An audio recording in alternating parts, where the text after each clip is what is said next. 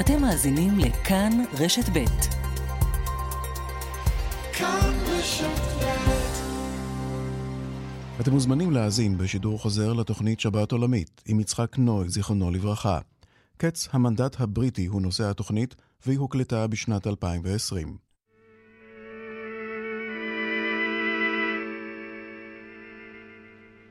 Let's say goodbye with a smile, dear, just for a while, dear, we must part. Don't let this parting upset you, I'll not forget you, sweetheart.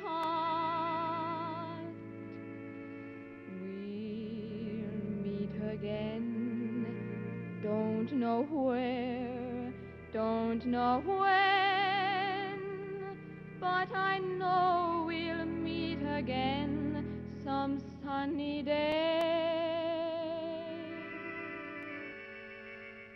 Keep smiling through, just like you always do, till the blue skies chase those dark clouds far away. And I will just say hello to the folks that you know. Tell them you won't be long. They'll be happy to know that as I saw you go, you were singing this song. We'll meet again Don't know where, don't know where. למאזיני רשת ב' של תאגיד השידור הישראלי בארץ ובחוץ לארץ, בוקר טוב ושבת שלום מירושלים. אנשי ההגנה והפלמ"ח יישבו בנקיטת חפץ כי הם אלה שגירשו את הבריטים מן הארץ. האצ"ל ייטול את האשראי לעצמו. והלחי הקטנטן יבטל את האחרים ויישבע כי הוא ורק הוא הניס את הבריטים מארץ ישראל. המדקדקים יזכירו גם את חלקה של ארצות הברית באירועים. ספר עברי שיצא לאחרונה עוסק באירועי המנדט מזווית כלכלית דווקא. קץ המנדט הבריטי כותרתו, ובו תעסוק תוכניתנו השבוע. שמה כשם הספר, קץ המנדט, ומביאים את המשדר לאוזנינו אנשי מחלקת התעודה, יגאל בוטון וחדווה אלמוג. ניתוב השידור בידי אמיר שמואלי, בהפקה איילת דוידי, אני יצחק נוי ועימי שלושה היסטוריונים, אחד מהם מחבר המחקר. נצא לדרך, משעמם לא יהיה, אני מבטיח לכם.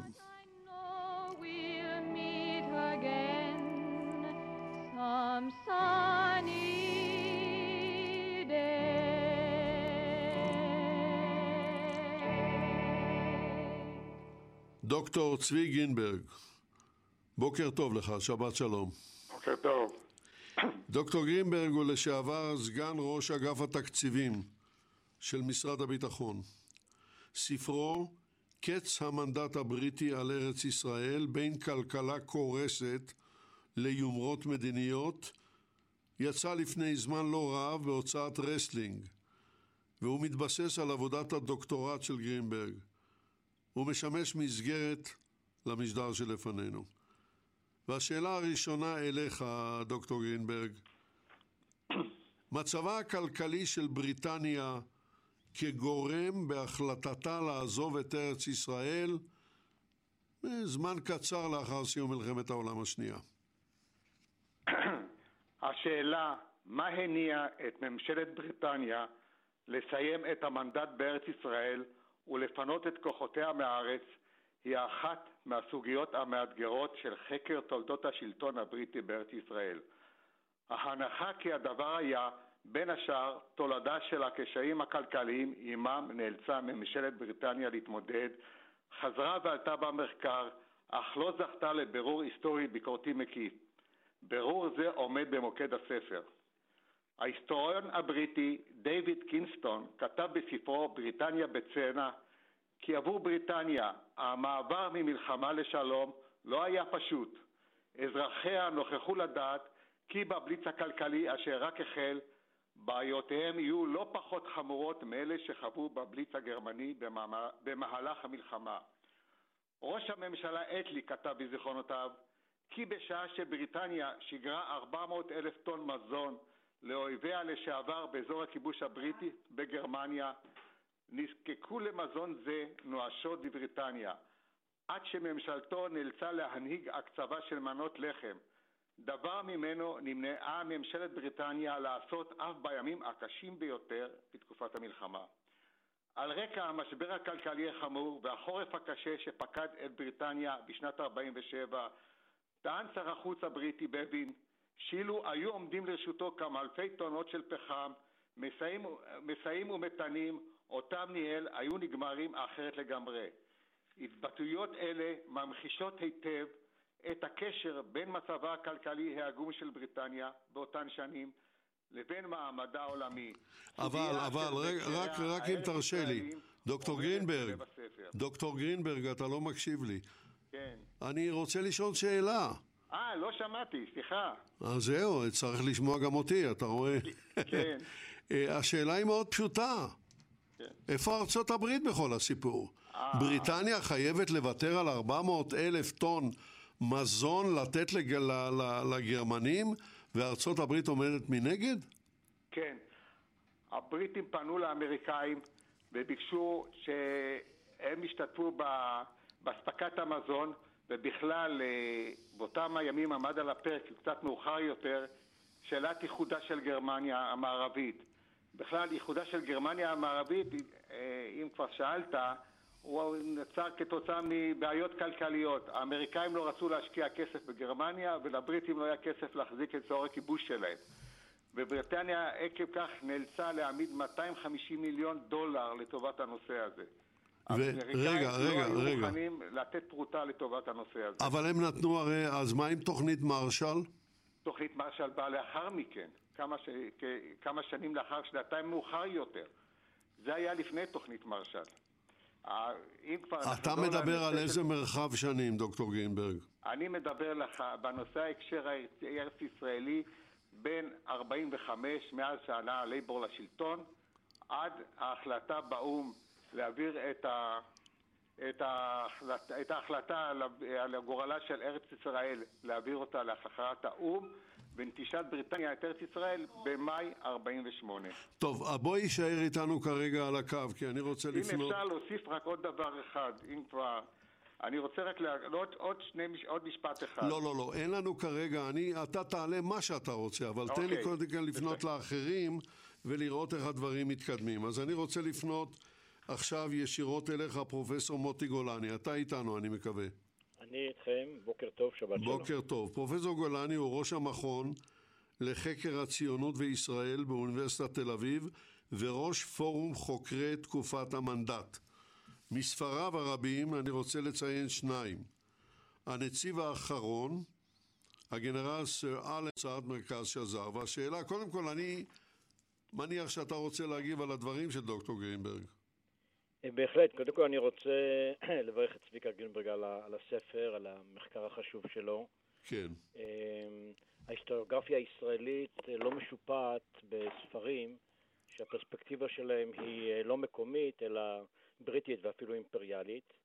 בכלל, אה, אני הייתי מוציא מה, מהדיון על השאלה מדוע בריטניה פינתה את ארץ ישראל, הייתי פרדוקסלית אולי, מוציא את שאלת ארץ ישראל מהדיון, ונדמה לי שזה הכיוון ש, ש, שצביקה, אם מותר לי לומר כן. צביקה, אה, אה, אה, החל בו בספר וגם בדברים ששמענו שמענו עכשיו. כלומר, השאלה בעצם היא לא אה, מדוע התייחסה בריטניה לארץ ישראל כך או אחרת. השאלה היא כיצד התייחסה בריטניה לאימפריה שלה באותה תקופה, וכתוצאה מכך, אה, מה הייתה המדיניות בשאלת, בשאלת ארץ ישראל. וחשוב להדגיש, ונדמה לי שזה גם נרמז בספר, שהלוח הזמנים שאנחנו מדברים עליו כאן, היינו 1945-1948, הוא, הוא שוב, הוא לא לוח זמנים בריטי, הוא קשור להקמתה של מדינת ישראל, ואני חושב שיש כאן הטיה מסוימת, אה, כיוון שהאופן שבו בריטניה התייחסה לאימפריה שלה קשור קודם כל אה, אה, לסיומה של מלחמת העולם השנייה, בריטניה הייתה מעצמה מנצחת אבל מובסת, וכפי שנרמז כאן, המשבר הכלכלי הגיע לכל בית בבריטניה. רק ו... רגע, רק רגע, פרופסור גולני, אתה חייב לבאר את התעלומה הזאת, מעצמה מנצחת אבל מובסת. אכן כך. אתה מוכן, אתה מוכן לפתח את זה במשפט? אני, אני אנסה לפתח את זה ממש uh, קצר. Uh, בריטניה בוודאי, כאשר מדובר על העולם החופשי, הייתה המעצמה העיקרית שעמדה uh, uh, מול uh, גרמניה הנאצית ובנות בריתה. עיקרית, אם כי לא זו שהכריעה את המלחמה. Uh, בריטניה נכנסה uh, uh, ראשונה למלחמה, uh, יצאה ממנה בסופה ושילמה מחיר נורא. ואני לא מדבר אה, אה, רק על אה, אבדות בנפש, על פגיעות נפשיות, אני מדבר גם, וזה עולה מצוין בספר של גרינברג, אני מדבר גם על המחיר הכלכלי. עד כדי כך שבריטניה בתום מלחמת העולם השנייה, כמו כל גורם חלש, תזכרו, זו הייתה המעצמה החשובה ביותר בעולם אחרי מלחמת העולם הראשונה, בריטניה הייתה יכולה במקרה הטוב לומר מה היא לא רוצה לעשות. מה היא כן רוצה לעשות היה תלוי באחרים, בעיקר באחרת. כלומר, מבחינות רבות הייתה מעצמה אה, על הקרשים, נדמה לי שהביטוי הזה אה, מתאים. ואתה מתכוון כמובן למעצמה האחרת, אתה מתכוון לארצות הברית. אכן כן.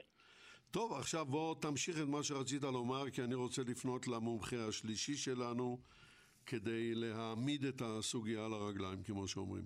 אז את החלק הזה אני אסיים.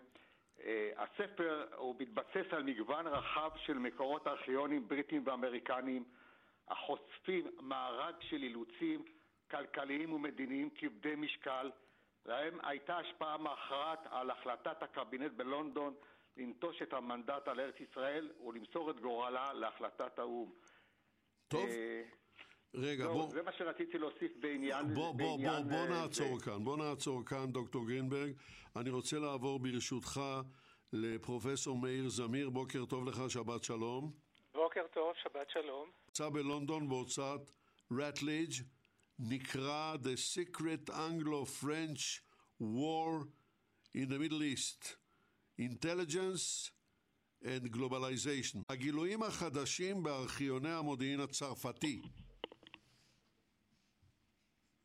כן, אה, אני ניגש לנושא, קודם כל ברכות לצביקה על ספרו, שתורם רבות להבנתנו את המדיניות הבריטית במזרח התיכון בשנים הללו.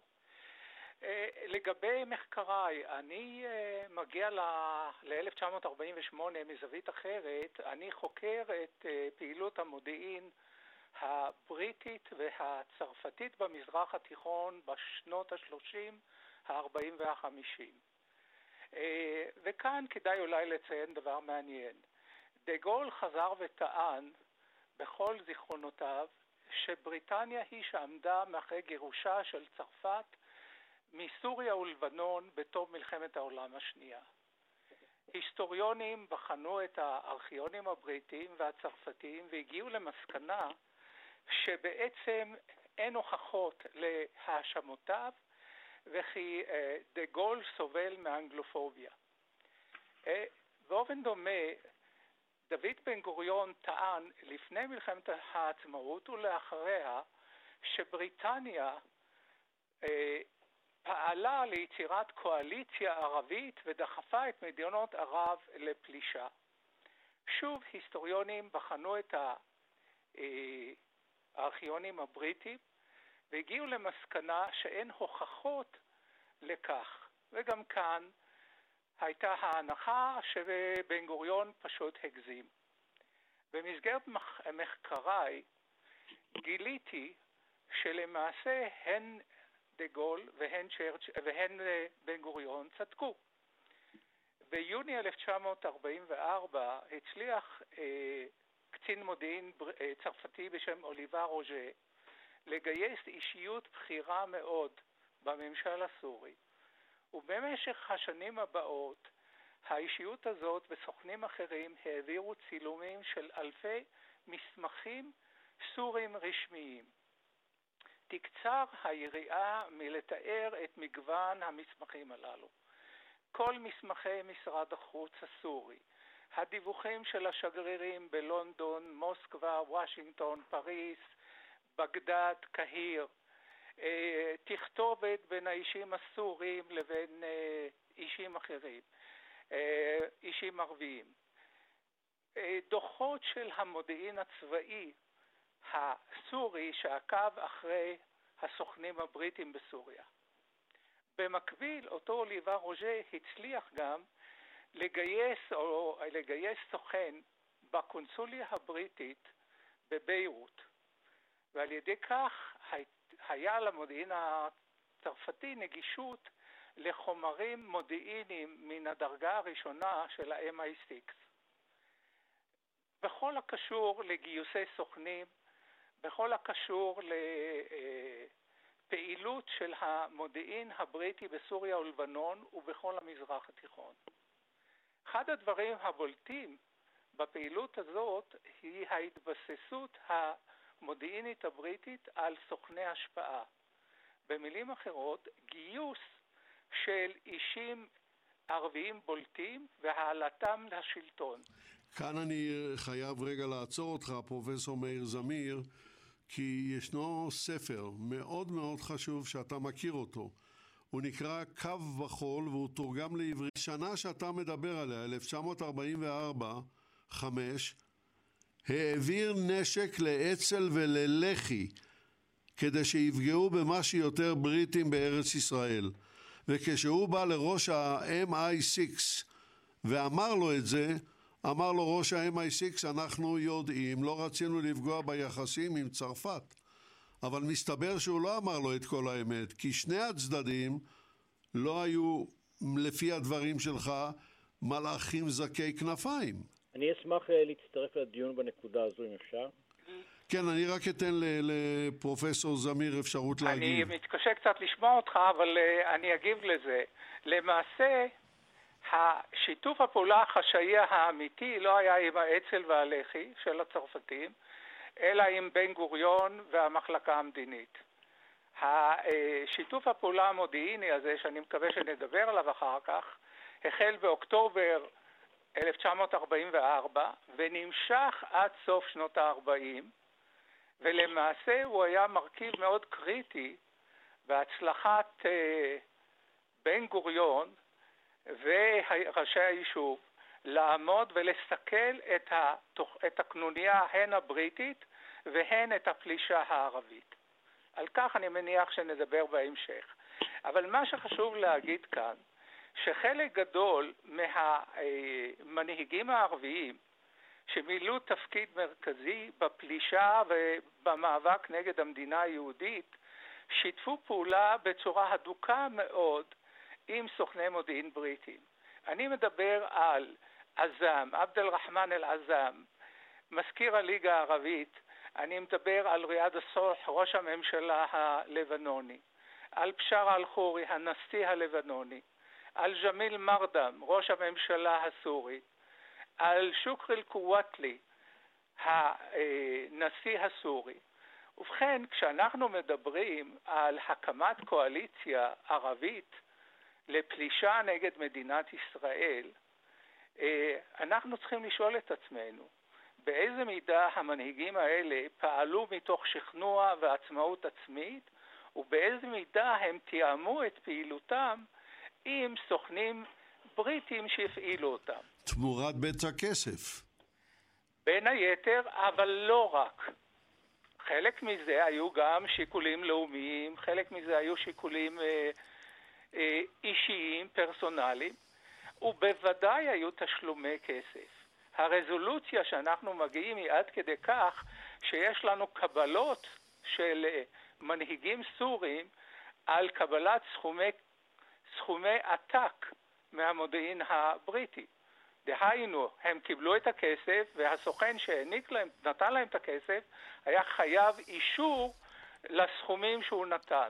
אפילו את הקבלות האלה, צילומי קבלות מסוג זה, יש בארכיונים הצרפתיים. אז בוא, בוא נמתין רגע, אה, פרופסור אה, זמיר. אני רוצה לפנות למוטי גולני. פרופסור גולני, אתה בוודאי רוצה להגיב. אני חושב שיש כאן דוגמה נהדרת לאופן שבו אנחנו מסתכלים על ההיסטוריה. אני, אני אפתח בשני סיפורים קצרים. אחד, ב-1930, כשנפל דבר בין הסוכנות היהודית אז לבין ממשלת בריטניה, בן גוריון זעק גורי לך האימפריה הבריטית. אז זעק. יותר מאוחר, מכיוון אחר, ב-1948, כאשר הליגיון העבר ירדני תקף את קיבוץ גשר, הגיע לאמן אל אלק קירקבייד, השגריר, האיש החזק שם, אזהרה מקנינגהם בירושלים, הנציב העליון, שאמר להם, אתם תוקפים שוב את גשר, אני תוקף אתכם. כלומר, הצבא הבריטי יתקוף צבא בריטי אחר, כי הליגיון היה בחסות בריטית. אני חושב שזה מעלה קושי מאוד מעניין של פרספקטיבה של מחקר. אתה לא יכול לחקור את האימפריה הבריטית ואת שיקוליה בכלל, ואחרי מלחמת העולם השנייה בוודאי, או מאמ"ן או מירושלים, או דרך קציני מודיעין. עם כל הכבוד לקציני מודיעין, ו- ויש לי הרבה כבוד, וזה זה מרתק, זה חשוב, לא הם מקבלים את ההחלטות, והם לא מקבלים אותן בוודאי במזרח התיכון. צריך להסתכל על האימפריה הבריטית בהיבט האימפריאלי, יותר מזה, הגלובלי שלה, כדי להבין, כי שוב, המקרו השפיע על המיקרו. תראו, הסכסוך האנגלו-צרפתי בכלל, וזה האימפריאלי במיוחד במזרח התיכון, לא החל בשנות ה-30, בוודאי אף לא בשנות ה-40, הוא החל הרבה קודם. זה סכסוך שיש בו הרבה אמוציות, הרבה אינטרסים, אבל בבסיס היה מונח אה, שיתוף פעולה. ולא נכון אה, לומר בן גוריון אמר או דה גול אמר, הם לא קיבלו את ההחלטות. בכלל, בלי אה, לגמד את הסוכנות היהודית ואת העומד בראשה. אה, אה, בן גוריון, ההסתכלות שלו הייתה הסתכלות אה, לוקאלית בסופו של דבר. הוא הבין את הדברים אה, כפי שהבין אדם בן זמנו. הוא היה בוודאי מאוד רלוונטי אה, לעניין של מדינת ישראל בהקמה בשנים 1947-1949, אבל לא, לא הרבה יותר מזה. קשה לומר שבממשלת בריטניה שברו בוקר בוקר את הראש מה אמר בן גוריון אתמול. אנחנו קצת מאבדים פרופורציות. הפלסטינוצנטריות או הישראליוצנטריות של, של, של דיון כזה עלולה לקחת אותנו אה, למחוזות היסטוריים חלקיים מאוד. לכן אני מציע לחזור לדיון של, של צביקה גרינברג שמתמקד בציר העיקרי, וזה ציר לונדון-וושינגטון. שם נפלו ההכרעות ולא אצל אה, סוכני מודיעין מרתקים וחשובים ככל שהם היו, ואיציק, אתה, אתה בצדק אמרת, אתה יכול למצוא במודיעין הבריטי או הצרפתי דבר והיפוכו. ולכן הסוגיה היא לא למה בריטניה עזבה את ארץ ישראל ואיך, אלא למה בריטניה בעצם נאלצה או בחרה, זה עניין לדיון אולי אחר כך, לקפל את האימפריה שלה אחרי מלחמת העולם השנייה. בסדר, אז בוא עכשיו לפני, אם תרשו לי, רגע, רגע, רגע, רגע, רגע, מדבר דוקטור גרינברג? כן, כן. אתה לא מקשיב לי, אתה לא שומע אותי, אני בדיוק אה, התכוונתי לפנות אליך אה, בתגובה ושאלה. שמח מאוד. דבר, דבר. יצחק, אני ארצה גם להגיד. בסדר, אבל ניתן קודם כל לדוקטור גרינברג. גם אה, בריטניה והמזרח התיכון, גם לאחר מלחמת העולם השנייה, המשיכו המדינאים הבריטים להעריך כי השליטה במזרח התיכון הינה יסוד חיוני באסטרטגיה של האימפריה המתארת שלהם. אולם, כבר, וכאן אני חוזר להיבט הכלכלי, חצי שנה לאחר שהלייבור עלה לשלטון, כבר בחורף 46, פרץ פולמוס בקבינט הבריטי בין ראש הממשלה אטלי ולצידו עמדו שר האוצר דלטון ויושב ראש ועדת הקבינט לענייני כלכלה הרברט מוריסון. כנגדם עמד בבין שנתמך על ידי ראשי המטות. לגבי חשיבותו של האזור, ראש הממשלה תקף את התפיסה לפיה לאזור זה, לאזור זה יש חשיבות מכרעת עבור בריטניה וטען שלא ניתן להעמיד את המשאבים העצומים הנדרשים להגנתו. בריטניה, הוא הדגיש אטלי, לא יכולה להקצות את כוחות הצבא הנדרשים על ידי ראשי המטות. בתחילה נראה כי בוא, ידם בוא, בוא, של אה, המצדדים דוקטור האזור הייתה עליונה. דוקטור גרינברג, דוקטור גרינברג, אתה כן. שומע אותי? כן, בוא נעשה דבר אחד יעיל מאוד. לא כדאי לקרוא מהספר, הספר הוא נפלא, אבל לא- אתה טוב, קורא אני- ממנו, לא, ו- לא, אז רק אני אגיד דבר אחד. ש- אבל תגיד את זה, אל תקרא את זה, את זה מהספר. לא קורא מהספר. אולם אה, מה שקרה בסופו של דבר, איומם של ראשי המטות להתפטר גרמה לאטלי לחזור בו מעמדתו. זאת אומרת, היה להם שיקולים כלכליים לעזוב את... אה, אה, הם לא יכולים להחזיק את המזרח התיכון, לרבות ארץ ישראל, אבל רק לחצם של הצבא ושל של בבין, שעמד בראש המתנגדים לתפיסה של, לתפיסה של אטלי ואנשי האוצר, אה, היא גרמה לחזרה, לחזרה מהעמדה שלהם, ואטלי נכנע לדרישות של, של אנשי הצבא. טוב, אני רוצה כעת לעבור בחזרה אליך, פרופסור זמיר. אתה בוודאי תרצה להגיב על הדברים, לסכם, ואני אה, אעבור לשאלה הבאה שלי. כן, בבקשה. אבל אה, הייתי רוצה להגיב למה שמוטי אמר. בבקשה. מי קבע את המדיניות? אה, ובכן, יש אה, בשלושים השנים האחרונות התפתחה דיסציפלינה של Intelligence Studies בבריטניה, בעיקר בקיימברידג'. ובשנים האחרונות יש הרבה מאוד ספרות מחקרית על ידי היסטוריונים בריטים, בעיקר בתחום המודיעין, שמתארים את יחסי הגומלין בין ממשלת הלייבור לבין שירותי המודיעין וראשי הצבא. חלק מהספרים האלה טוענים למעשה שמי שקבע את המדיניות בשטח במזרח התיכון היו מפקדי הצבא וה-MI6. עכשיו, מה שאנחנו בעצם מגלים מתוך החומרים המודיעיניים שהתנהלה למעשה מדיניות כפולה, המדיניות הפורמלית הרשמית שקבע בבין וחלק ממשרד החוץ, והמדיניות בשטח שבעצם הפעילו אותה סוכני מודיעין ואנשי הצבא. ישנו מאמר שאולי אה, תתייחס אליו אחר כך, שפרסמתי לפני כשנה, שבה הראיתי, שבו הראיתי כיצד אנשי הצבא ואנשי המודיעין במצרים הצליחו לדחוף את המלך פרוק למלחמה בישראל בניגוד לעמדתו של בבין. דהיינו, ההנחה שהמדיניות בגדול נקבעה אך ורק על ידי ראשי הממשלה ושר החוץ צריכה להיבדק מחדש. משום שבבין במספר מקרים הצליח לכפות את דעתו, ובהרבה מקרים אחרים נאלץ להיכנע, ואת זה אנחנו רואים מהחומרים, להיכנע לתכתיבים של ראשי הצבא ואנשי המודיעין. במילים אחרות, אתה בא להגיד לנו, אה, פרופסור מאיר זמיר, שהסיפור, כמו שאומר אה, פרופסור גולני, הסיפור הפלסטינו אה, אקצנטרי.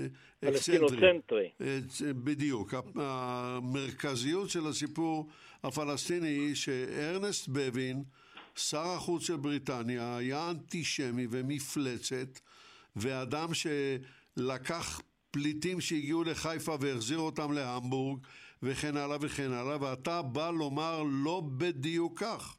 בוודאי. יש לנו אה, דוגמאות מוכחות כיצד הוא מנסה לכפות את דעתו ואת מדיניותו על ראשי המטות ועל אה, שירותי המודיעין, ולמעשה הוא לא מצליח. הדוגמה הבולטת הוא הניסיון שלו לבנות ברית עם צרפת, למרות ההתנגדות של שירותי המודיעין.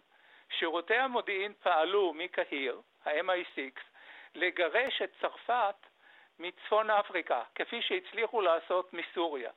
כל הניסיונות שלו לכפות, למנוע את הפעילות הזו, כשלו. הצרפתים אומרים את זה בצורה מאוד מאוד פשוטה. השגריר הצרפתי בלונדון אומר את זה בצורה מאוד פשוטה. אין לו יכולת לכפות על אנשי המודיעין והצבא לפעול על פי המדיניות שהממשלה רצתה להכתיב. הדבר הזה, כמובן הדבר... גם כן נאלץ להיכנע הדבר... לתכתיבי ראשי המטות. אבל הדבר הזה מעורר בלבול לא קטן, פרופסור זמיר, מפני שקלמנט אטלי, בבחירות שהעלו אותו לשלטון ב-45, כשהוא יושב יחד עם צ'רצ'יל ב... בפוצדם, הוא אמר שהוא רוצה לצמצם את האימפריה הבריטית והוא סילק אותה מהודו. אני רוצה... והנה אני, לא אני, הייתה התנגדות. יצחק, הייתי, הייתי רוצה כאן, אני חושב שגם הייתי רוצה כאן, זו נקודה מעניינת שאתה מעלה. פרופסור אני, גולן ידבר. אני, אני, אני מסכים, אני מסכים לגמרי עם מאיר לגבי אה, הערכה על בבין. בבין לא היה כל יכול, בבין גם לא היה אנטישמי, הוא היה, כפי שהוא העיד על עצמו, נהג משאית אה, עם לשון גסה. וצריך לשים באמת גם את בבין בפרופורציות אה, נכונות. אה, אמ, אני האחרון שאזלזל בממד הביוגרפי, יש מקום לאישים בהיסטוריה, אה, אבל בכל זאת יש את הוקטורים הגדולים. אני, אני, אני, אומר, אני אומר שוב, אנחנו חייבים בניתוח שלנו לתת לדברים פרופורציות מתאימות. המודיעין הבריטי לא מגרש אף אחד. ראשי המטות הם רק ראשי המטות. כמו שאמר צ'רצ'יל, ראשי המוטות אמרו, אז אמרו. יש בכל זאת בריטניה, יש לה, אה, זו ממשלה, הייתה ממשלה אימפריאלית עם לחצים מכיוונים שונים ומשונים. המחקר ההיסטורי היום של אה, רוג'ר לואיס אה, ואחרים שם את הדגש מעבר להיבט האנגלו-אמריקני, שעוד לא, לא פיתחנו אותו כאן, להיבט אחר חשוב יותר ממה שקורה במזרח התיכון, עם כל הכבוד למזרח התיכון, וזה ההיבט הכלכלי-חברתי בבריטניה עצמה. בריטניה עברה בין שתי מלחמות העולם מהפכה חברתית, לא פחות. מהפכה חברתית שבה בעצם ה-working class, שהלכו אה, לצבא במלחמת העולם הראשונה ונדחפו לאט לאט אל, מרכזי, אל מרכז קבלת ההחלטות אה, בבריטניה עם עליית הלייבור משנות ה-20 ואילך, טבעו את ליטרת הבשר שלהם במפורש אחרי מלחמת העולם השנייה, והעדות היא מאוד פשוטה, תוצאות הבחירות בקיץ 1946, שהעלו את הלייבור לשלטון בצורה מאוד ברורה, לא כפי שהוא עלה לשלטון ב- ב- בשנות ה-20 פעמיים, אה, עם ממשלות אה, חלשות, אה, חלשות מאוד. המהפכה החברתית הזו, רק כדי לסבר את האוזן וכדי להיות קצר, אני אומר, התמקדה לדוגמה בנשים, כן? שבעצם הובילו גישה שאמרה מה שמעניין אותנו זה לא האימפריה, מה שמעניין אותנו זה פרנסה, חינוך, בית. כל השאר שישחקו הגברים עם האימפריה, וזה משנה את הפרספקטיבה של ממשלה שרובה מורכבת מה-working class, והממשלה הזאת אה, אה, אה, אה, מבקשת מכתבים, ויש אוספים נהדרים של מכתבים שהציבור הבריטי כותב לממשלה, ושם אתה, אתה רואה את הפרופורציות. והתוצאה היא מרתקת. התוצאה היא למעשה אה, אה, מדינת הרווחה הראשונה בעולם שהקימה אותה ממשלה של, של אטלי, אה, דלטון ואחרים בין 1945 ל-1951, וכאן נקודת הכובד, ועוד לא אמרנו שום דבר על העניין האמריקני. כלומר, אני, אני מסכם את הטענה, אני, אני, אני מאוד מעריך את מה שמאיר אומר, אני חושב שהדברים הם מרתקים וחשובים ואי אפשר להוציא אותם מהמשוואה. אבל צריך לזכור את הפרופורציות של הדיון האימפריאלי הבריטי. אז זהו, לפני שנעבור לעניין, רק, רק, אה, אני הייתי רוצה לשאול קודם כל, אני שומע אותך, אה, פרופסור זמיר, אבל אנא המתן על הקו. אני רוצה לשאול את אה, דוקטור גרינברג, קודם כל בקצרה רבה. המעבר שדיבר עליו מוטי גולני, המעבר מכלכלה של מלחמה לכלכלה של, בית, אה, של אה, שלום. כמה מילים על זה. בסיומה אה, של המלחמה עמדו לפני בריטניה, לפני הקבינט הבריטי, מספר בעיות ואתגרים במישור הכלכלי. הראשון שבהם היה מימון הגירעון העצום במאזן התשלומים שלה. בעיה שנייה הייתה בעיית כוח אדם. קצב השחרורים האיטי של הצבא, אנשי הצבא, הקצאת כוח אדם לתעשיות חיוניות נכשלה וכך גם הסבת התעשייה מייצור מלחמתי לייצור אזרחי. ופה לעניין בבין, אני רוצה להעיר, אחת מהטענות אה, לסיבות להאטה בהחזרת המגויסים הייתה המחזור, המחסור בכלי שיט, בטענה שנשמעה לא אחת גם מכיוונו של בני, בבין והיא נאמרה בשעה שבריטניה הקצתה שלוש ספינות לגירוש מעפילים לקפריסין. זה מראה מה סדר עדיפויות היה בראשו של בבין ואנשים שקבעו אז בבריטניה. ואחר כך הוא בא ב, ב, בימים ששלוש הספינות אה, של מעפילי אקסודוס עגנו בחופי צרפת, הוא אמר את הדבר הזה. שלושה שבועות עמדו שלוש ספינות בחוסר מעשה והם יכול היה להחזיר חיילים בריטים הביתה. גם הכלכלן הבריטי קיינס הוא מתח ביקורת על הנושא של כוח אדם והוא טען שעל בריטניה להפסיק ולשמר את יוקרתה הצבאית מעבר לים ולעורר רושם בעולם מעבר ליכולותיה. הייתה עוד בעיה שעמדה לפניהם, זה הפסקת תוכנית תחקר השאל.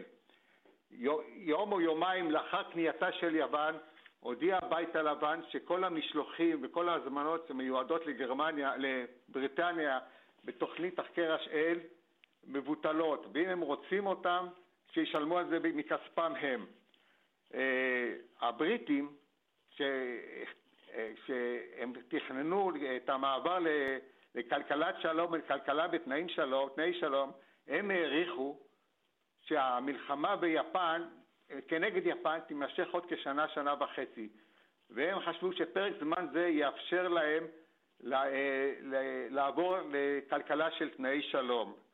אבל ההחלטה של, של, הקנייה של, של המהירה של יפן טרפה את הקלפים גם עבור הכלכלה הבריטית. עכשיו עוד, שני, עוד דבר אחד, בגלל, ה, בגלל הביטול ה, אה, של תוכנית תחקר השל נחתם הסכם בין בריטניה לארצות הברית. כי ארצות הברית הבינה שבריטניה לא יכולה לעמוד בכוחות עצמה.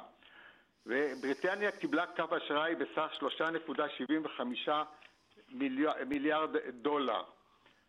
אבל מה שקרה, האמריקאים כרכו את ההסכם בשני תנאים. התנאי ראשון, על סחר בינלאומי חופשי והסרת כל המגבלות של גוש הסטרלינג לסחר חופשי ובלי מכסים ובלי מגבלות. דבר שני, וזה לא פחות חשוב, הם הכריחו את הבריטים להפוך את הלירה סטרלינג למטבע המרה, בר המרה חופשי, שזה אחד הדברים הגרועים שקרו לנו ועל זה נעמוד בהמשך.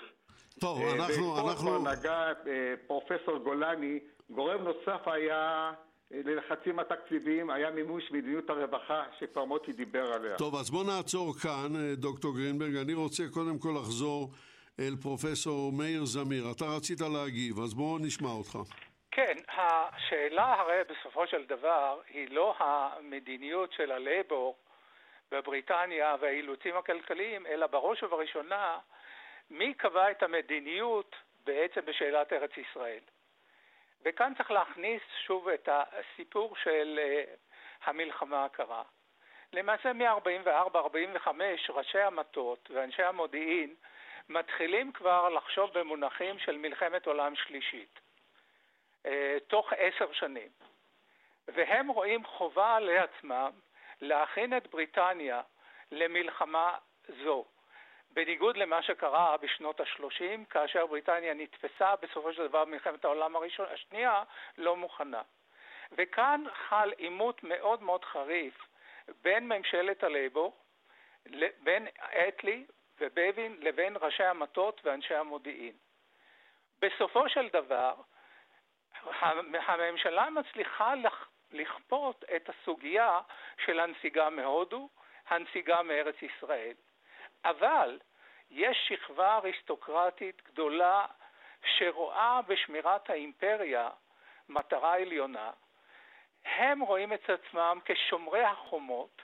הטענה שלהם שנכון, בריטניה עכשיו נמצאת במצב כלכלי קשה, אבל תוך מספר שנים בריטניה תשקם את עצמה ותוכל לחזור למעמדה כמעצמה עולמית. ולכן אין מקום לנסיגה מהמקומות המרכזיים והחשובים במזרח התיכון, ובראש ובראשונה מצרים.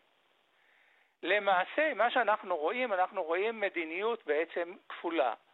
במקרו, הממשלה מצליחה לכפות את הנסיגה מארץ ישראל, היא מצליחה לכפות את הנסיגה מהודו, היא חותמת על הסכם עם מצרים שנחשבת כ...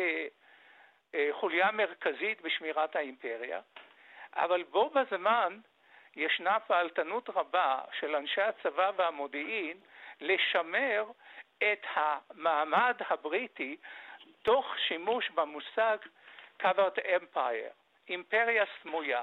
במילים אחרות, מצד אחד ישנה נסיגה, מצד שני שימור של האינטרסים הבריטיים באמצעות שכבה שלמה של סוכני השפעה. וזה בדיוק הנושא שהיום מהווה נושא מאוד מרכזי בחקר המודיעין הבריטי בכל מה שקשור לתהליך הדקולוניזציה.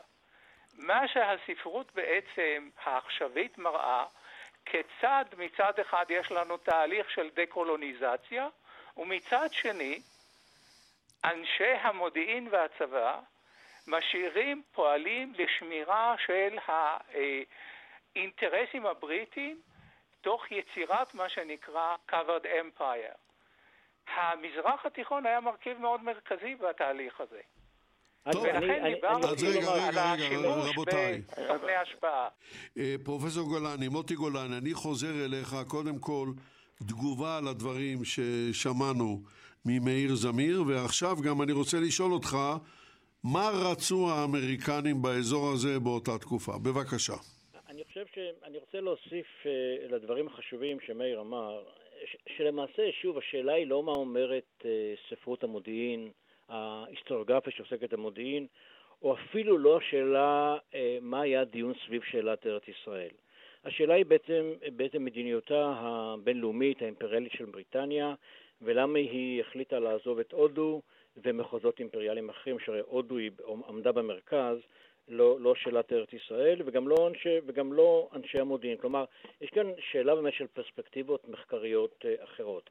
אבל מה שעולה מצוין, וגם מהדברים ש, שמאיר אמר, זה שהיסטוריה היא תהליך. תהליך שבו יש כוחות סותרים שדוחפים לכל מיני כיוונים, ובסופו של דבר מתקבל אה, כיוון מסוים, ובעצם כיוון שבריטניה אה, אה, קיבלה אה, את ההחלטות שהיא קיבלה, אנחנו יודעים הרי, בחוכמה שלאחר מעשה כמובן, אה, אה, מה היה, הם לא ידעו מה יהיה, ואני מסכים לגמרי שהיו בבריטניה אימפריאליסטים מושבעים ש, שכמו ברגיל במקרים כאלה, אה, לא עקבו אחרי הכיוון ההיסטורי, ואני לא אומר את זה לגנותם, כך, כך בעצם אנחנו עובדים. אבל בעצם פניה של בריטניה אחרי מלחמת העולם השנייה לא היו מכוונות מזרחה אלא מערבה. כי הבעיה הגדולה של בריטניה הייתה שבעלת הברית הפכה לבעלת הבית. אה, ולמעשה אה, האמריקאים אה, בצורה כזו או אחרת, ואני לא אגזים אם אומר, שבריטניה הובסה במלחמת העולם השנייה ומי שכבש אותה הייתה ארצות הברית, שנעשתה בעצם למקבל את ההחלטות מאחורי הקלעים, לפני הקלעים, בכל מה שקשור לשאלות הקרדינליות של בריטניה.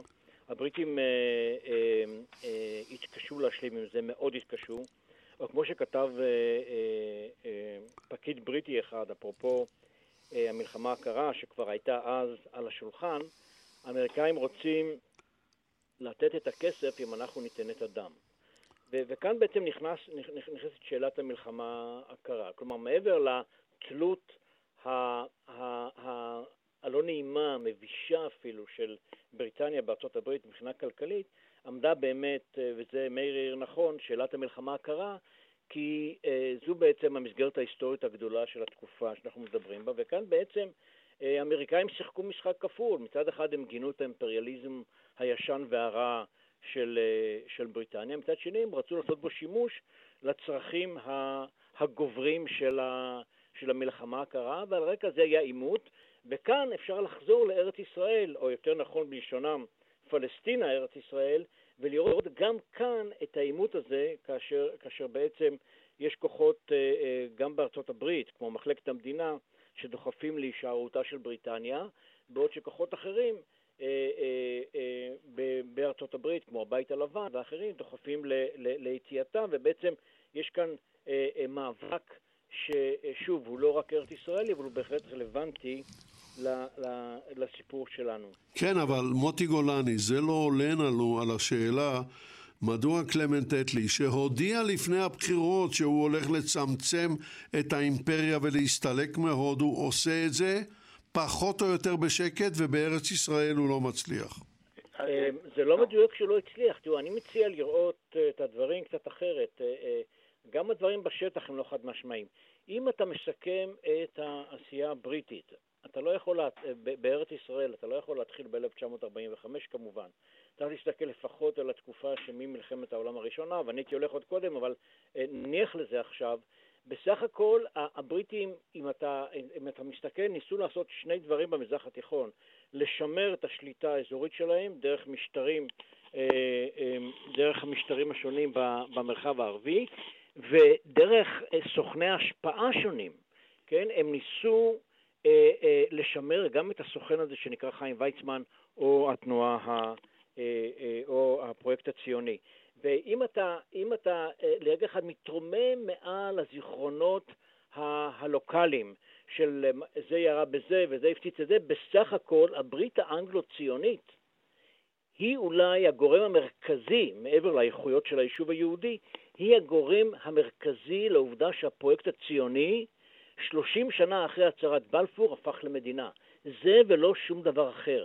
כלומר, בסופו של דבר, בסופו של דבר, הבריטים, אה, כולל אגב, אגב בבין, כן, פינו פינו את, אה, את, את המזרח התיכון, או חלק מהמזרח התיכון, מתוך הנחה שהאזור שממערב לירדן יחולק בין מה, ואם אני, אפשר פה לחזור עכשיו לבן גוריון, מה שבן גוריון קרא יהודה והבדליה. כלומר, חלוקה כן, אבל לא בין הישראלים לפלסטינים, אלא בין שני, ה, נקרא להם סוכני ההשפעה הבריטים, אה, המשטר האשמי מצד אחד והסוכנות אה, היהודית אה, שהפכה למדינת ישראל מן הצד האחר. כלומר... טוב, בוא, בוא, בוא נעצור אני, כאן, כי אני, אני רוצה לפנות אליך, צבי גרינברג. רק משפט אחד. מי מדבר? לא מדבר... נכון 아, לקרוא... מדבר מאיר זמיר, כן. אני לא חושב שיהיה נכון לקרוא לחיים ויצמן סוכן השפעה. אני לא חושב שניתן... לא, לא, אה, פרופסור גולני בוודאי לא התכוון לזה, בקרוב לא, גם לא, עומד לצאת... לא, לא, כי אני השתמשתי במונח אה, של כן. סוכני השפעה, שזה דבר אחר לחלוטין. כן. אה, ריאד הסול ועזם, מזכיר הליגה, וכל כן, בוא, בוא, בוא, בוא נניח לזה בשלב זה, כי אוקיי. אני רוצה לפנות בשאלה מאוד חשובה, וזמננו הולך וקצר, לצבי גרינברג. כן. מדוע בספרך חודש פברואר 1947 מקבל משמעות כל כך גדולה? קודם כל, אני, אני אומר כך, אה, בתחילת פברואר אומר אה, ראש הממשלה אטלי, הוא מדגיש שהעובדה המרכזית לגבי 47, הוא אומר זה בתחילת פברואר, הינה שאין לנו מספיק מקורות לעשות כל מה שאנחנו רוצים לעשות, אלא הפוך מזה, בקושי יש לנו מקורות לעשות מה שאנו צריכים לעשות. בבין, ופה מדברים על יחסים ארצות הברית בריטניה, כותב לאנשי משרדו במכתב שדן במצבה הכלכלי החמור של בריטניה, הוא מדגיש בפני עובדי, את, אה, על, על, הוא מדגיש על עובדי המשרד להכיר במלוא השפעתה של, של, של מצב זה על מדיניות החוץ של בריטניה והוא הצביע על החשיבות בשמירת יחסים קרובים עם ארצות הברית עקב חולשתה הפיננסית של בריטניה והוא מדגיש כבר אה, שגבר הצורך בתיאום מדיניות החוץ של בריטניה עם האמריקאים ובאותו חודש קיבלה בריטניה שלוש החלטות חשובות. החלטה אחת, לתת, והם מדברים על המצב הכלכלי הקשה שלהם כבר בפברואר 47. אחת, לנטוש את הודו ולהעניק את העצמאות להודו ביוני 48. החלטה שנייה הייתה מלחמת אזרחים קשה ביוון, בבריטניה היא הייתה מעורבת בזה. וזה בפברואר 47 היא מעבירה את הבעיה, מגלגלת את הבעיה לפתחה של ארצות הברית ואומרת לאמריקאים ב-31 במרץ 47, ב-31 במרץ אה, הקרוב, זאת אומרת חודש וחצי, אין חייל, אף חייל בריטי ביוון, וכמובן לענייננו אנו, הם מחליטים לנטוש את המנדט על ארץ ישראל ולהעביר את ההחלטה אה, את החלטת גורלה של ארץ ישראל לידי האו"ם. ובאותו חודש, באותו חודש אה, באו לידי ביטוי, אה, לידי ביטוי באותו חודש, ואין זה כאן יד המקרה, באו לידי מימוש שני תהליכים, בשני תהליכים, האחד קריסה מדינית וקריסה כלכלית של בריטניה וזה מה שהכריע את קבלת ההחלטות של בריטניה לגבי נטישת הודו, לגבי נטישת יוון ולגבי נטישת המנדט הבריטי בארץ ישראל. תודה רבה לך, תודה רבה לכולכם, חברים וחברות. הביאו לשידור יגאל בוטון וחדווה אלמוג, בהפקה ילד דוידי, ניתוב השידור אמיר שמואלי, קץ המנדט. אני יצחק נוי. Let's say goodbye with a smile, dear, just for a while, dear. We must part. Don't let this parting upset you. I'll not forget you, sweetheart.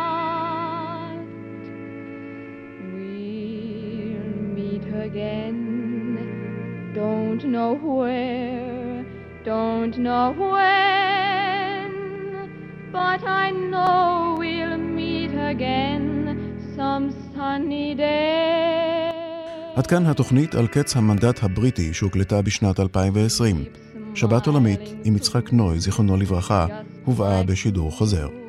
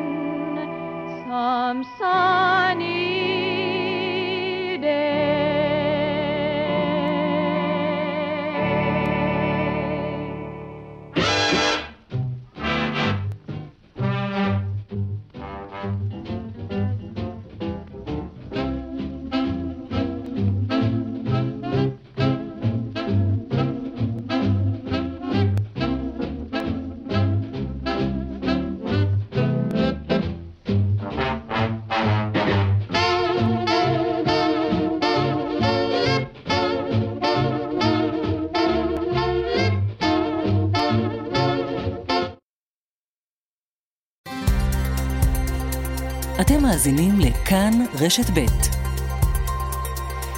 כאן רשת לפנינו בשידור חוזר התוכנית שבת עולמית עם יצחק נוי, זיכרונו לברכה, והפעם על צרפת ודוד בן גוריון. התוכנית הוקלטה בשנת 2020.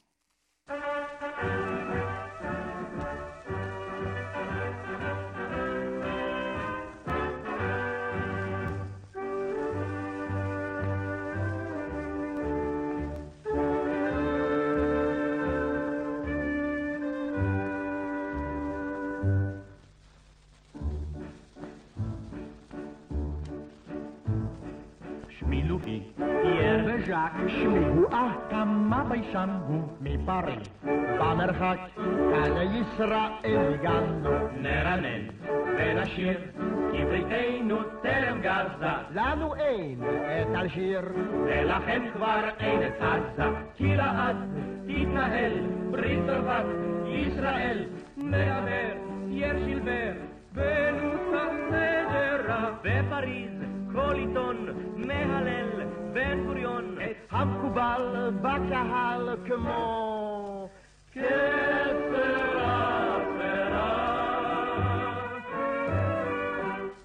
גם דיין, כמובן, יש לו שרם כמו שר. כל סקונדל, מה חבל שנשאר בלי איזה להט, איזה עם פה ובכל שרשל הפמפו, איזה עם, איזה פעם, שר החוץ זה לא עומק, אם שר החוץ תשאלי, את צרפת לא אדישאי, לכל מין יש בינו, על כן לגולדה יש בינו. תחי צרפת וישראל, בינינו אין כבר שום הבדל, בינינו אין למאזיני רשת ב' של תאגיד השידור הישראלי בישראל ובעולם הרחב. למעלה מ-80 שנה חלפו מאז אותם ימים הירואיים שבהם בריטניה נלחמה על חייה. גם במזרח התיכון היא נלחמה מלחמה נואשת ונעזרה רבות בציבור היהודי בארץ ישראל. יהודי ארץ ישראל המשיכו במאבק גם בסיום מלחמת העולם השנייה, אבל הפעם למען עצמאותם. עצמאותם הם. ועד היום מתפתלת בקרבם, בקרבנו, שאלת יסוד קשה. האם בריטניה הייתה לנו אוהבת או אויבת? לכך נקדיש את השידור שלפנינו. צרפת ודוד בן גוריון, כותרתו, בהמשך תבינו מדוע. מביאים אותו לשידור, יגאל בוטון וחדווה אלמוג. ניתוב השידור וגם ההפקה בימים אלה. קרן בר שלנו, אני יצחק נוי, ועימי שלושה מומחים למסתורי העת ההיא. צרפת ודוד בן גוריון. התחלנו. מה שאין לא נשלח, מה שיש נשלח מפחד גם לשיר. אם עולה כבר שלח את שתי בנו נצלצל אל המיניסטר שישלח לכם עוד מצחוק וסגנו בעל כרס ינשק לשמעון פרס איזה להט איזה חשק חציקה תביא גם נשק האנגלי ונפלזי לכם נלבוש גם את השיר תביא כבר פררי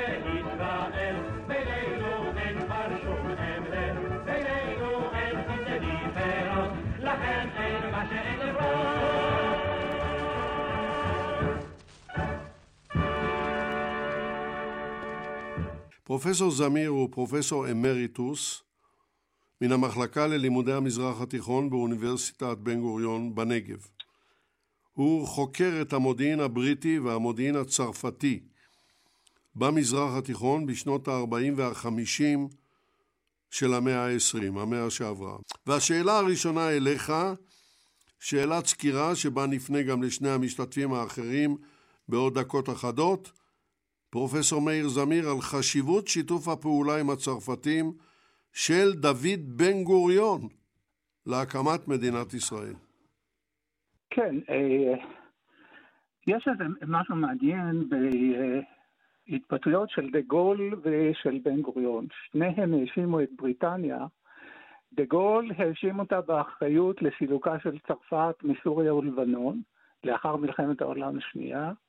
ואילו בן גוריון חזר וטען שבריטניה היא שעמדה מאחורי הקמת הפלישה, מאחורי הפלישה של מדינות ערב אה, למדינת ישראל יום לאחר הקמתה. אה, ההיסטוריוגרפיה הקיימת אה, לא קיבלה את טענותיו של בן גוריון והניחה שהוא בעצם הגזים ושבסך הכל הבריטים היו די ניטרלים וחיפשו בראש ובראשונה את האינטרסים שלהם. יש גם טיעון נוסף, שבן גורי, שמציג את בן גוריון כנביא. אה, חוזרת ועולה השאלה, כיצד הוא ידע, למעשה שלוש שנים קודם לכן, לחזות שהולכת להיות מלחמה עם מדינות ערב, וכי יש להכין את היישוב בנשק כבד כדי להתמודד עם פלישה זו. ובכן, אה, בן גוריון לא היה נביא ולא, אה, ולא ניחן באינטואיציית על.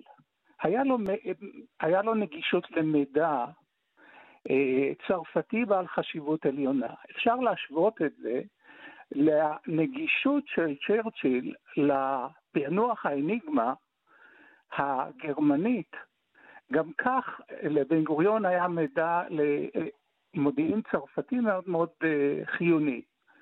אה, קצין צרפתי בשם אוליבר רוז'ה ביוני 44 הצליח לגייס אישיות בכירה בממשלה הסורית, ובשנים הבאות מאות ואלפי מסמכים חשאיים של כל הפעילות של הממשלה הסורית, אה, כולל שגרירויות, תכתובות וכולי וכולי, הגיע לידי הצרפתים. במקביל הצליח גם להכניס, אה, לגייס חפרפרת, סוכן בקונסוליה הבריטית בביירות, אה, שהעביר לידי הבריטים מסמכים חשאיים ביותר. ומה שהתגלה, התגלה שהבריטים מפעילים אה, סוג של לחימה חשאית, שבמודיעין אנחנו קוראים להם covered action. בפעילות זאת למעשה אה, נועדה להשפיע על המערכת הפוליטית, כלכלית או צבאית של היעד, תוך הסתרה של היוזם. במקרה הזה הבריטים גייסו שכבה של מנהיגים ערביים, פוליטיקאים ערביים, והעלו אותם לשלטון. ופעלו במשך השנים הבאות במידה רבה בתיאום ובשיתוף פעולה עם הפוליטיקאים האלה. זה כולל נשיאי סוריה ולבנון, נשיאי, אה, מזכיר הליגה הערבית עזאם וכולי וכולי. דהיינו, את הפעילות הזאת צריך לראות בהקשר של ה, את החשיבות האינפורמציה של, של המידע הצרפתי, חשוב, חשוב לראות את זה בהקשר הזה. הנגישות של בן גוריון למידע הזה אפשרה לו בעצם לקבל החלטות אסטרטגיות ולהכין את היישוב כדי לסכל את הקנוניות הבריטיות. ובכן, אנחנו יכולים לעקוב בצורה מאוד מדוקדקת על יצירת הקשר המודיעיני של בן גוריון עם הצרפתים. זה התחיל באוקטובר 44, ואיש המפתח היה מוריס פישר. מוריס פישר היה אה, אה, ממוצא בלגי, יהודי ממשפחה של יהלומנים שעלה ב-1930. ב-41, בברכתו של אה, בן גוריון, הוא התגייס לצרפת החופשית ושירת כקצין מודיעין בביירות עד יולי 46. אני צריך להודות כאן לבנו יונה פישר ול... זוג, בת זוגו נחמה קפלין, שאפשרו לי לראות את יומנו האישי, יומן של שלוש מחברות אבות קרס, שהוא כתב בכתב יד בצרפתית, שבעצם מאפשר להבין בדיוק את חשיבות המודיעין. בוא רק נציין שכפר יונה הוא על שם האבא. נכון, בדיוק. אה, למעשה, אנחנו רואים שם את האופן שבו אה, מוריס פישר מכין ניירות עמדה על הצורך של צרפת לשרת, לשתף פעולה עם, ה, עם התנועה הציונית. הניירות העמדה האלה נשלחות מביירות כניירות רשמיים של הנציבות, של המשלחת הצרפתית, גנרל פול, פול בנה, והם בעצם הופכים להיות המלצה לפעילותה של צרפת בשנים הבאות. יש לציין שבן גוריון שהה בצרפת אה, במשך תקופות ארוכות, במחצית השנייה של 45, במהלך 46 ובתחילת 47.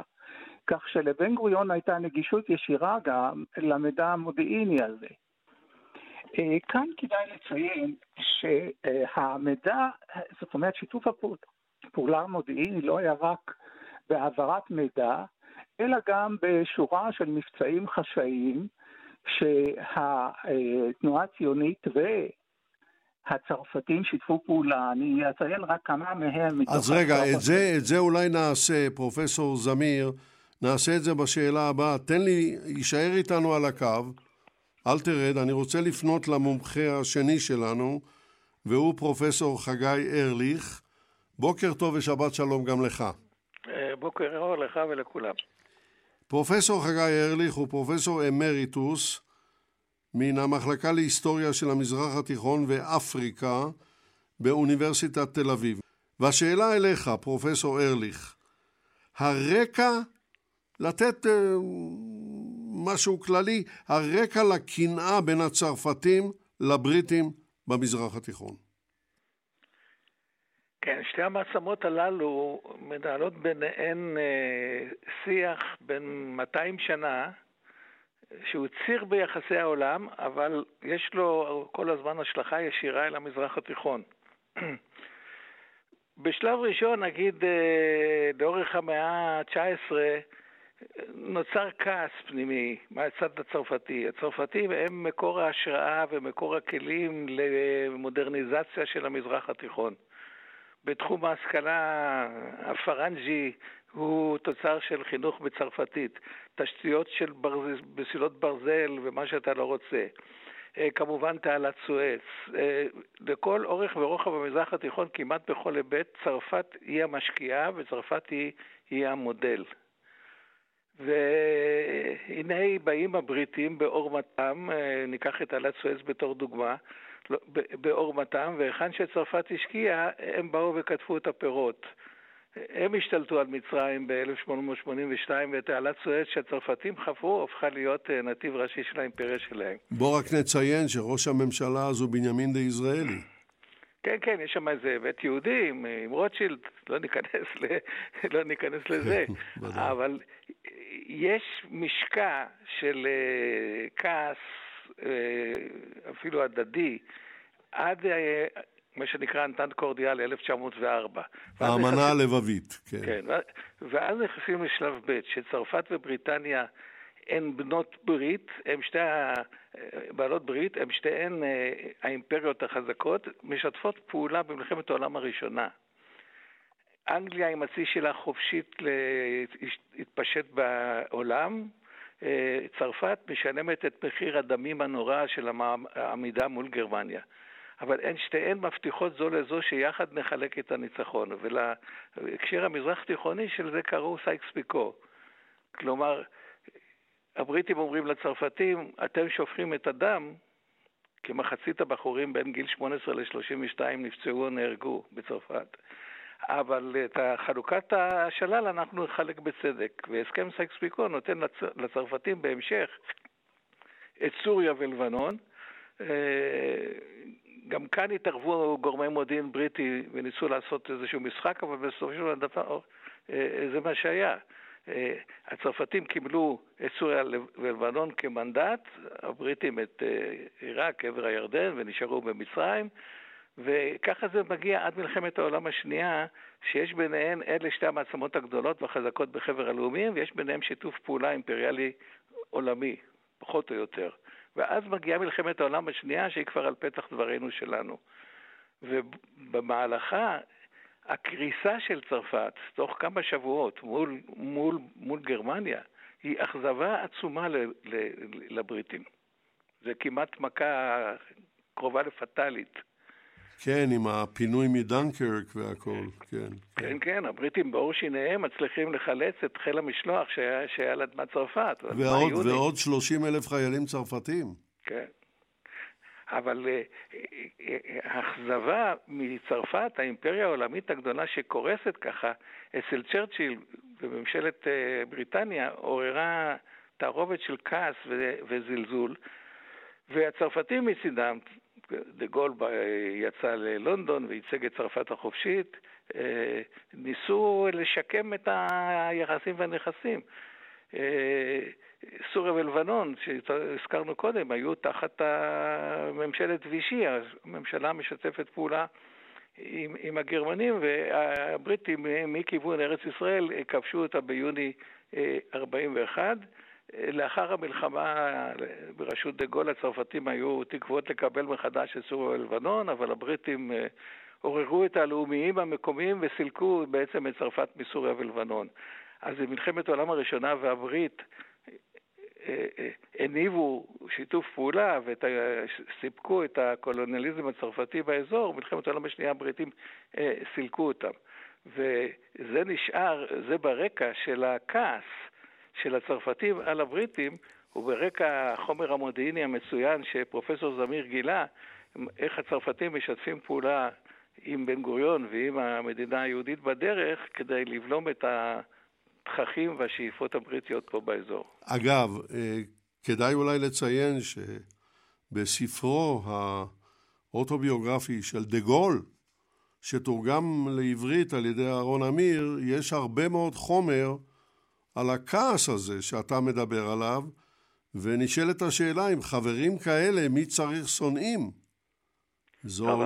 החברים האלה הצילו, הם האמריקאים כמובן, הצילו את צרפת, אבל הגאווה הצרפתית הגדולה, תאר לך שלקראת ה-D-Day, כשהבריטים הכינו עם האמריקאים את כל הכוחות ליום הפלישה, דה גול בלונדון ולא מגלים לו מה הולך להיות. זאת אומרת, אה, מהצד הצרפתי, אז גם כמובן הייתה איזו הכרת תודה מסוימת, כי בכל זאת הצילו את צרפת. אבל גם הרבה, גם הרבה כעס. בין היתר, הבריטים השמידו חלק גדול מהצי הצרפתי, כי הם פחדו שייפול לידי הגרמנים. זה היה לפני כן. כן, כן, זה כן. מר, מרסל כביר, אה, אם אני לא טועה, נובמבר 40.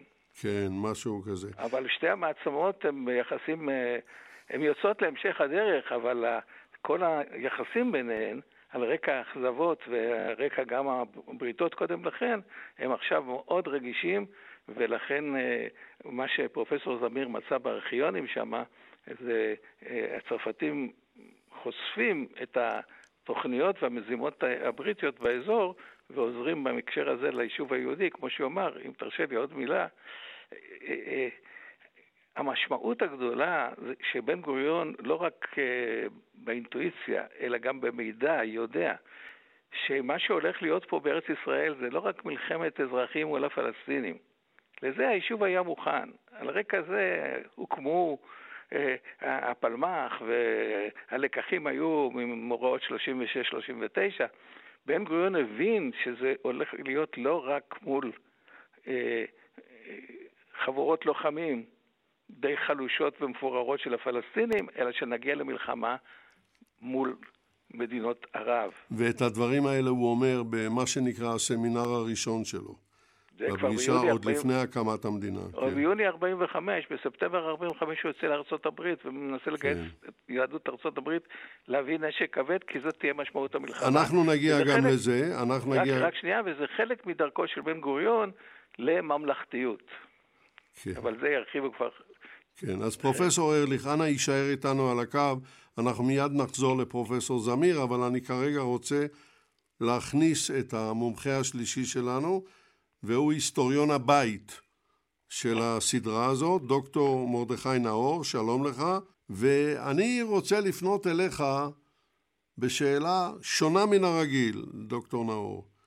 הסכנה לא מדרום אלא מצפון. 1940-1941. כן, אנחנו היום כבר שוכחים, ואני קצת אה, אקדים בשנים לשני עמיתיי, שכאשר צרפת נכנעה אה, והוקם משטר וישי ב-1940, למעשה על גבול ארץ ישראל, בצפון ובמידה מסוימת במזרח, היו כוחות פרו-נאצים, אני מדבר במרחק של מאות מטרים, אם ניקח את חניתה, את דן, את מטולה, את עין גב, אה, פשוט בסוריה ובלבנון שלט המשטר הפרו-נאצי של וישי, וארץ ישראל פתאום הרגישה את עצמה אה, תחת סכנה, היישוב היהודי בוודאי, ש, שמי יודע מה יכול לקרות, ואני מדבר עדיין שנה-שנתיים לפני פרשת רומל במצרים. זאת אומרת, הסכנה לפני שהייתה מדרום, היא הייתה מצפון, והיישוב פשוט היה צריך להיערך גם נגד זה, וזה המעניין שהוא עשה את זה בשיתוף צרפת החופשית, גם, גם כמובן האנגלים. ואני רוצה להביא דוגמה אחת שהיום כבר לפי דעתי נשכחה לגמרי. הצרפתים החופשיים בראשות דה גול רצו לשדר לצבא צרפת האבישאית ולצרפתים ולסורים וללבנונים שידורים, איך נגדיר אותם, אה, אנטי-גרמניים ואנטי-וישי. איפה הם קבעו את תחנת השידור שלהם? בחיפה, בביתו של דוד הכהן, אחד מראשי ההגנה, אחד מראשי סולל בונה, ומשם שידרו, הקימו שם תחנת שידור, והקימו להם את זה, בידיעת הבריטים כמובן, אה, הטכנאים של שירות הקשר של ההגנה. ומשם שידרו במשך יותר משנה שידורים מאוד מאוד אנטי-וישאים אה, לצרפתים, לסורים, ללבנונים. בצרפתית? בצרפתית, כן, כן. והיו שם כמה אה, אנשי צבא, לימים נעשו אנשים חשובים מאוד בצרפת. אני אתן דוגמה אחת, היה אדם בשם רמון שמיטלן, ששידר, היה קצין, נדמה לי סרן או משהו כזה, ולימים הוא היה סגן נשיא האספה הלאומית הצרפתית ושר בממשלה. זאת אומרת, היה, היה כאן, איך, הייתי אומר כאן, הייתה כאן סימביוזה שבשנים הבאות נתנה את, ה, את הפירות שלה לגבי היחסים שכבר הוזכרו. יש עוד כמה דברים אחרים, אבל אני אעמוד עליהם אחר כך. בסדר גמור. בואו נעבור עכשיו בחזרה אליך, פרופסור אה, מאיר זמיר. והשאלה שאני... אה, אתה רצית להתחיל לפתח את זה, אבל אני רציתי קודם כל לקבל קצת רקע, ועכשיו אני שואל אותך. ההבחנה בין קשרים מודיעיניים רגילים לבין מבצעים מיוחדים, צרפת, דוד בן גוריון. כן, אני uh, בשידור הזה, אני מתמקד uh, כמעט לחלוטין בהיבט המודיעיני, ולכן אלה הדברים שאני רוצה להעלות. בנוסף לשיתוף הפעולה המודיעיני של העברת מידע, למעשה הייתה הדדית, שאפשרה לבן גוריון uh, לקבל החלטות אסטרטגיות בשלבים מאוד מוקדמים, היה, הייתה גם שורה ארוכה של מבצעים חשאיים, בין בן גוריון ואנשיו, צוות קטן, לבין המודיעין הצרפתי. אני אמנה כמה מהם. אה, ביקורו של דה גול בפגישתו עם טרומן, עם הנשיא האמריקאי טרומן באוגוסט, אה, באוגוסט 45. אה, בביקור הזה, בהכנת הביקור הזה, הייתה אה, בהחלט פעילות מאוד ערה של, אה, של נציגים ישראלים בארצות הברית. יש לנו מכתב מטוביה ארזי, שהיה פעיל בזה ב-2 ביולי 45, שהוא כותב ממשרדו של דה גול על הכנת הביקור. כאשר דה גול נפגש עם, אה, עם טרומן, הוא מביא איתו מסמכים סורים ובריטים שמראים את הקנוניה הבריטית בגירושה של צרפת מסוריה. מה שמשנה מבחינתו של הנשיא האמריקאי, שכבר ידע קודם לכן על זה, כן? אה, דהיינו, ארצות הברית מקריבה מאות אלפים מחייליה כדי שבריטניה תמשיך לשמר את האימפריה שלה בצורה סמויה ואף להרחיבה במזרח התיכון. לביקור הזה ולהשלכותיו היו חשיבות רבה מבחינת אה, עמדתו של הנשיא טרומן, וידוע שבסוף אוגוסט אה, הוא הוציא את ההודעה, או את ההודעה על הצורך של בריטניה לאפשר למאה אלף עקורים יהודים מאירופה להגיע ארצה. זאת דוגמה אחת, כן? דרך אגב, מהחומר הסורי אנחנו למדים שטרומן הציג את הבריטים, את כל סוגיית גירוש צרפת מסוריה, הציג אותם כבמאים ואת המנהיגים הסורים כשחקנים. אבן סעוד הציג את הבריטים כפפיטיר, דהיינו מפעילי בובות. אם נחזור למבצעים החשאיים, מבצע נוסף שהיה חשוב מאוד, היה מבצע מפברואר 48, כאשר לידי uh, ההגנה מגיעים ידיעות על איזשהו, uh, uh, איזשהו הסכם נשק בין uh, חברה שוויצרית, אורליקון, לבין uh, אתיופיה במרכאות, על העברת נשק כבד uh, בסכום עתק של 120 מיליון דולר, כאשר סוכנים בריטים טיווחו בזה. למעשה היעד של הנשק היה למצרים ולירדן.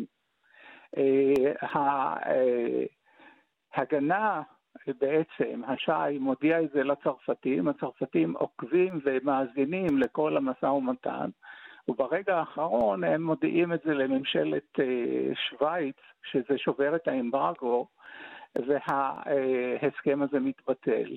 דוגמה אחרת, הם מבטלים שוב הסכם נשק בין אה, בלגיה לבין סוריה. ידוע גם מבצע שודד של הטבעת אה, אוניית נשק לסוריה. דוגמה אחרת היא אה, העברת אינפורמציה דווקא מהצד הישראלי, הציוני, לצרפתים.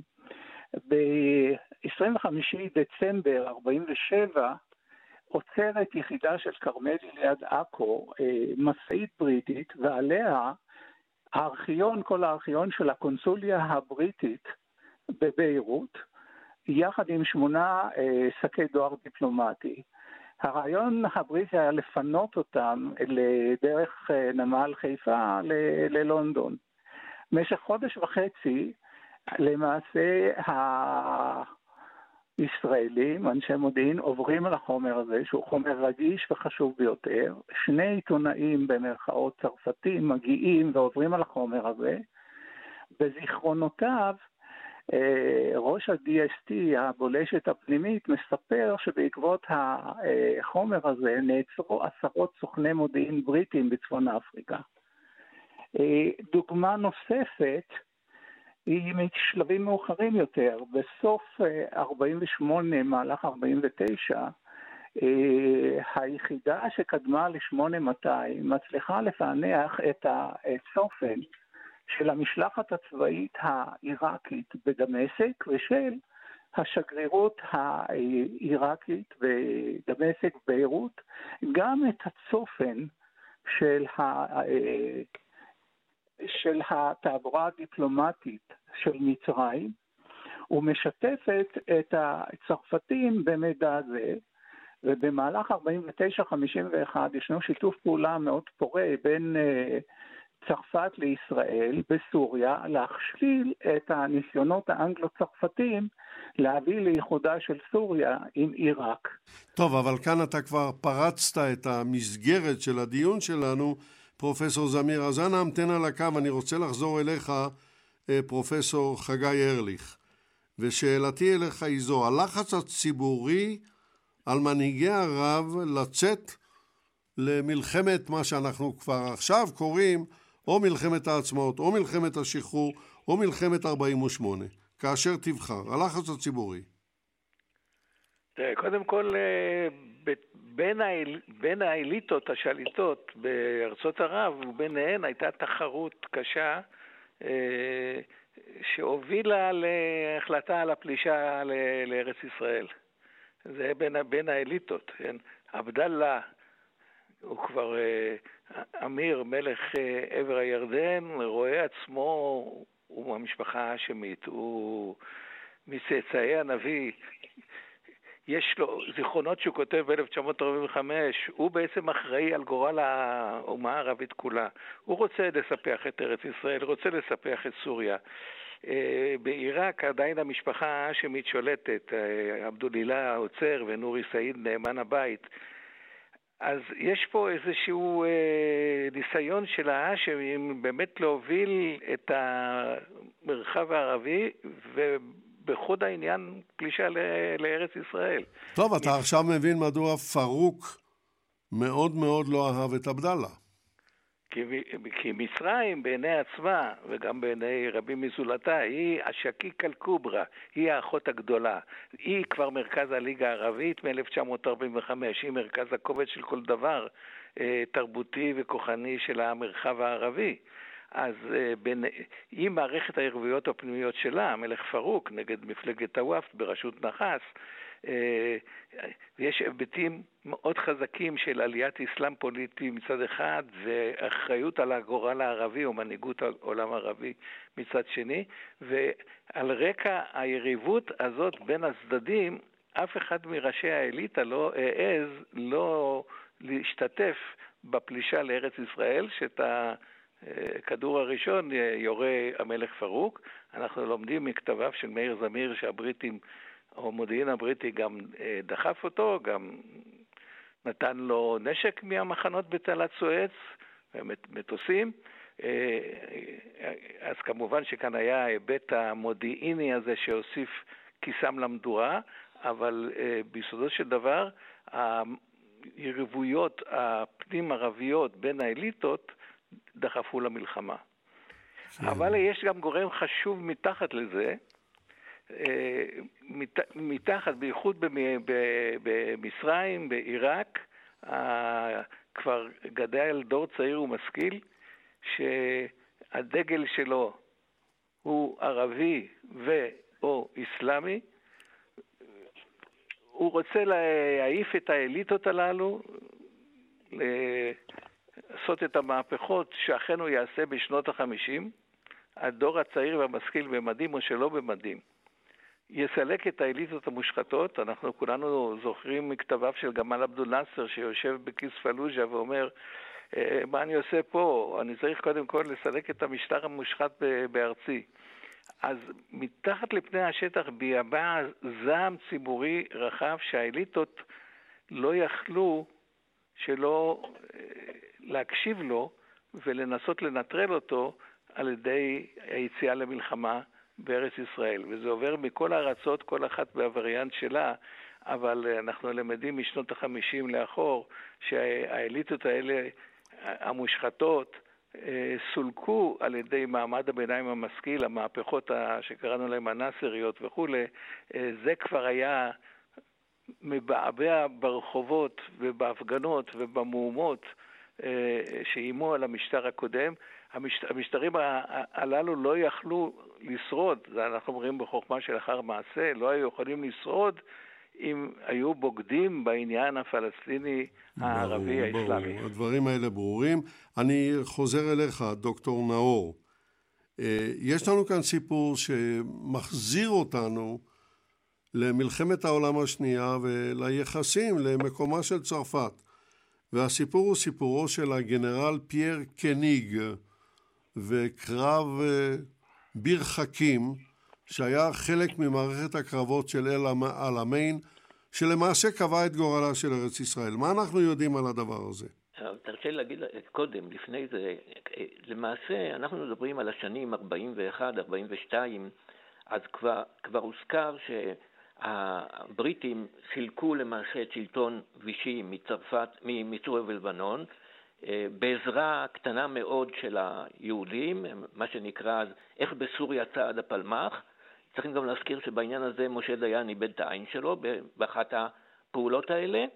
יש גם את פעולת הכ"ג, שהיא הלא, בסך הכל נועדה לקדם את ההשתלטות הבריטית על, על, על לבנון על ידי פיצוץ אה, בתי הזיקוק. ועד היום אנחנו לא יודעים מה להגיד בגורלם. ועד היום לא יודעים בדיוק מה קרה שם, בכל אופן הם יצאו למטרה הזאת. ההגנה והמחלקה המדינית של הסוכנות גם שלחה אה, שליחים ומרגלים, גם לסוריה, גם לבנון, אם זה הפלמ"ח עם, ה, עם היחידה הסורית שלו ואחרים, כדי להביא מודיעין משם. ול, ולכל העניין הזה נוסף גם נדבך, אם מותר להגיד ספרותי, שירי, בעניין מה שהזכרת של, אה, של ביר חכים. ביר חכים היה מין מבצר במדבר על נאה נווה מדבר זה היה, כן. בגבול, בגבול שבין אה, אה, מצרים ללוב, והחזיקה אותו יחידה צרפתית גדולה, בערך חטיבה, חטיבה ורבע, משהו כזה. צרפת החופשית, כן. של, של צרפת החופשית, בפיקודו של גנרל בשם פייר קניג. עכשיו, הגרמנים, כחלק מהמלחמה שלהם, עוד לפני אל-עלמיין, אנחנו מדברים על יוני, מאי-יוני 42, קצת לפני אל-עלמיין. אה, תקפו אותם בשצף קצף כדי, כדי לסלק אותם, הם, הם פשוט החזיקו שם אה, מתחם מאוד חשוב. והצרפתים האלה הגנו על עצמם מאוד מאוד יפה, היה שם קרב גבורה, וצריך להזכיר, זה הפעם הראשונה אחרי תבוסת צרפת ב-1940, אנחנו מדברים אחרי שנתיים, שצבא צרפתי נלחם מול צבא גרמני ולא מובס על ידו. הוא אפילו במידה מסוימת מנצח אותו. ולכאן נכנס הסיפור, הסיפור שפורסם אז בעיתונות, שרומל, אז הוא היה גנרל נדמה לי, שלח מכתב לקניג ואמר לו, תשמע, לטובת כולם, לטובת האנשים, תיכנע, אתה לא תחזיק מעמד. ולפי מה שהיה כתוב בעיתונים, אה, אה, גנרל קניג השיב לו, במלי, לשליח שלו, במילים מאוד בוטות. אגב, לימים גם רומל בעצמו שלח לו מכתב, ומילים היו כל כך בוטות שאי אפשר לפרסם אותם בעיתון. עכשיו, מי התלבש על כל העניין? הוא הזה? פשוט אמר לו בצרפתית גסה, שק לי בתחת. כן, כן. ומי התלבש על כל העניין הזה, וכאן זה הופך את זה לעניין ישראלי לגמרי? המשורר נתן אלתרמן, שהיה לו מדור בשם הטור השביעי, והוא פרסם שם במאי, uh, במאי 1942 תשובת גנרל קניג, ואני אקרא כמה שורות ואני חושב שהמאזינים ישמחו לשמוע מה הוא כתב. הכרזתי להם, עמדתכם היא נואשת, לכן מאת רומל לקניג מוגשת, דרישה אבירית לכניעה של כבוד, כי למה תשלו עצמכם בתקוות? וכה תשובת קניג, זכיתי לשמוע, זה כאילו הקצין, השליח אומר, זכיתי לשמוע אותה משפתיו בבהירות אין כמוה, וזו התשובה דברי קניג הביעו, ישקני רומל מנשיקות פיהו. אבל היותר מעניין, אלתרמן עשה גם, איך נגדיר את זה, אה, הציע לעולם מוסר השכל מכל העניין הזה. הוא כתב עוד ארבע שורות.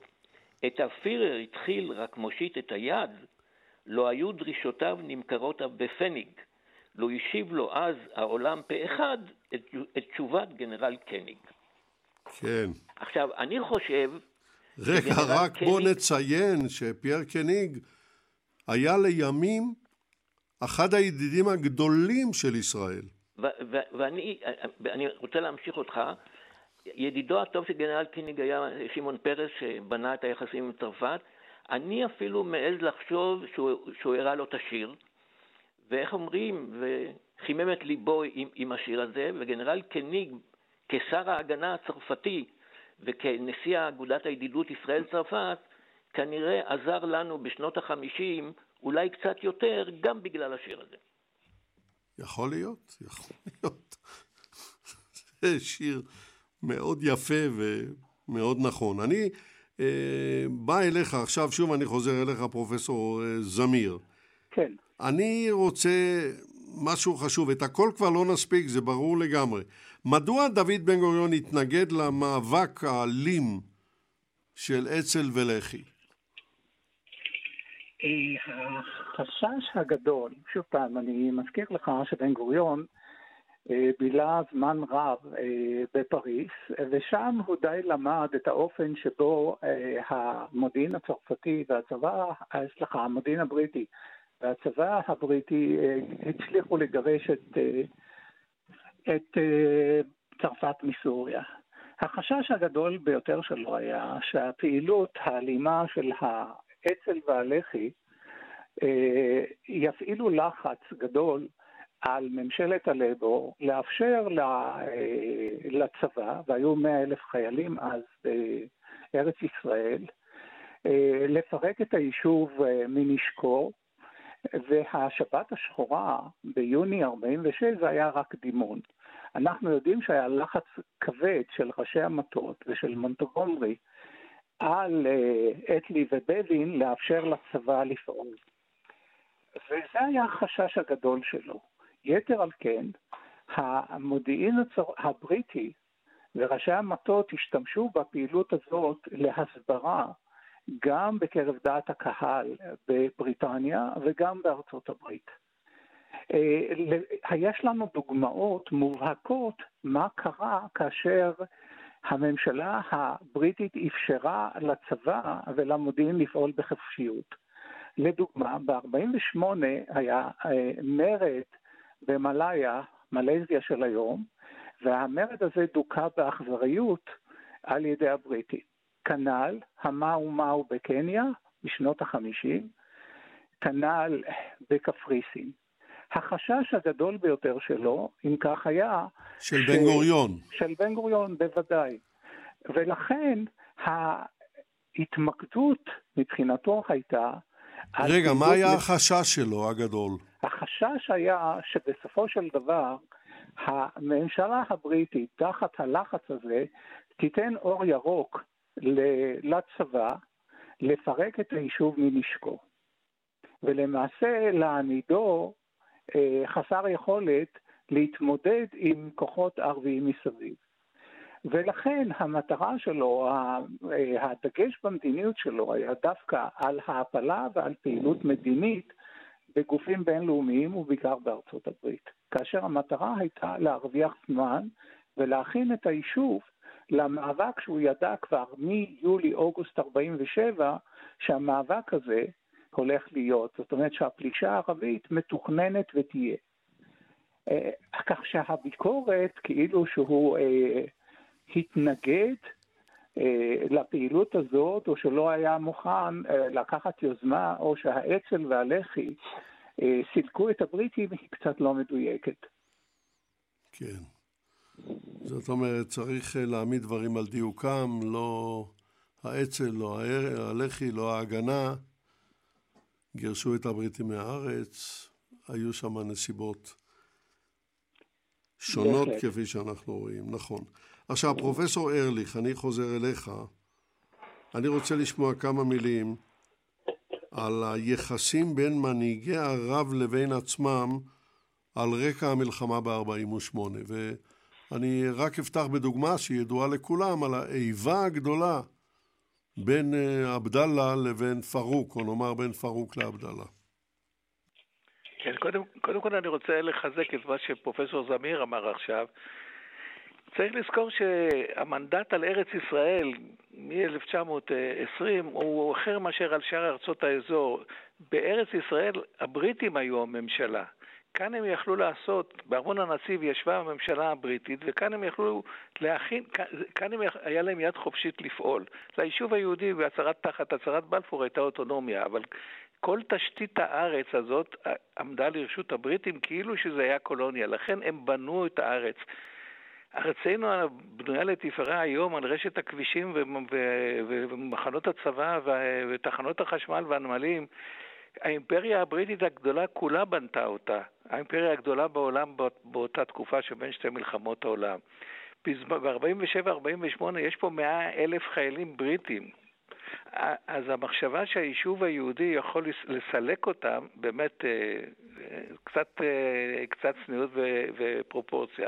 אבל, אבל בעניין אחר לגמרי, פרופסור ארליך, הם בנו הבריטים גם הרבה מאוד בהודו, ובכל זאת, בבחירות של 1945, שבהם הלייבור, מפלגת העבודה הבריטית, עולה לשלטון, וראש הממשלה הוא קלמנט אטלי, ושר החוץ הוא האיש השנוא עלינו, ארנסט בבין.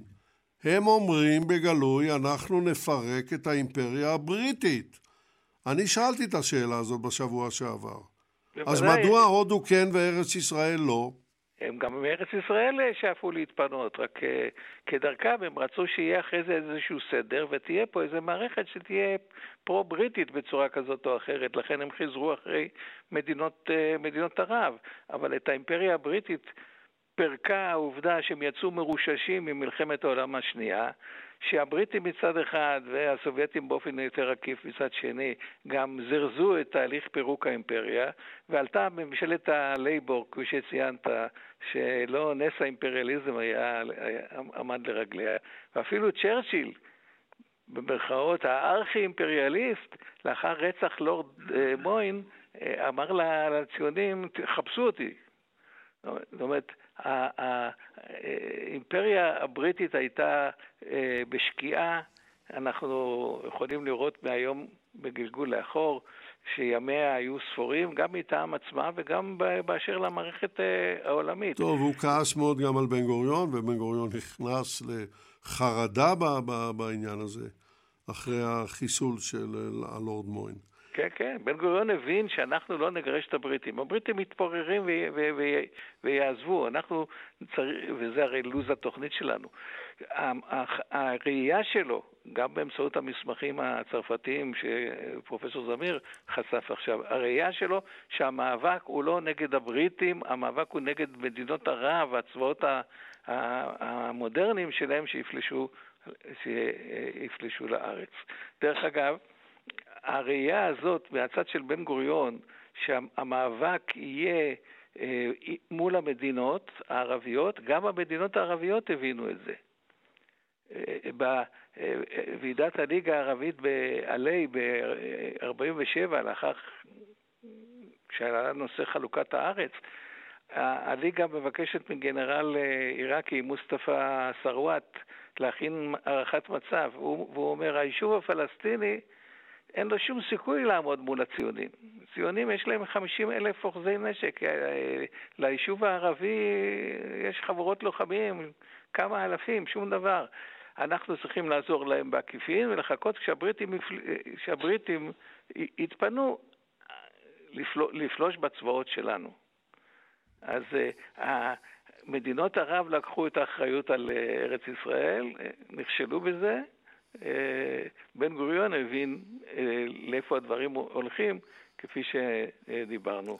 אם אני עוקב אחריך נכון, פרופסור ארליך, לא משנה מה אנחנו היינו עושים, בסופו של דבר מדינות ערב או המנהיגים שלהם היו יוצאים למלחמה. תראה, זה, זה סוג הפרקים ההיסטוריים שאתה רואה אותם כמובן מפרספקטיבה של היום, ואתה אומר, אומר לעצמך, רגע, רגע, איפה כאן השכל הבסיסי? הם, הם ידעו, הם בעצמם. תראה, גם היישוב היהודי לא כל כך הרי ידע מה, מה, מה סדר הגודל ומה היכולות של מדינות ערב. הייתה פה חרדה גדולה. אבל גם הם לא העריכו נכון את ה... מה שצפוי להם בארץ ישראל, ופחות או יותר הם נגררו. בפרלמנט המצרי קמו כמה אנשים מפוקחים, בראשם אסמאעיל סידקי, ואמר, איך אתם יוצאים למלחמה? אתם לא מוכנים. הצבא שלנו לא מוכן למלחמה, למערכת פלישה כזאת.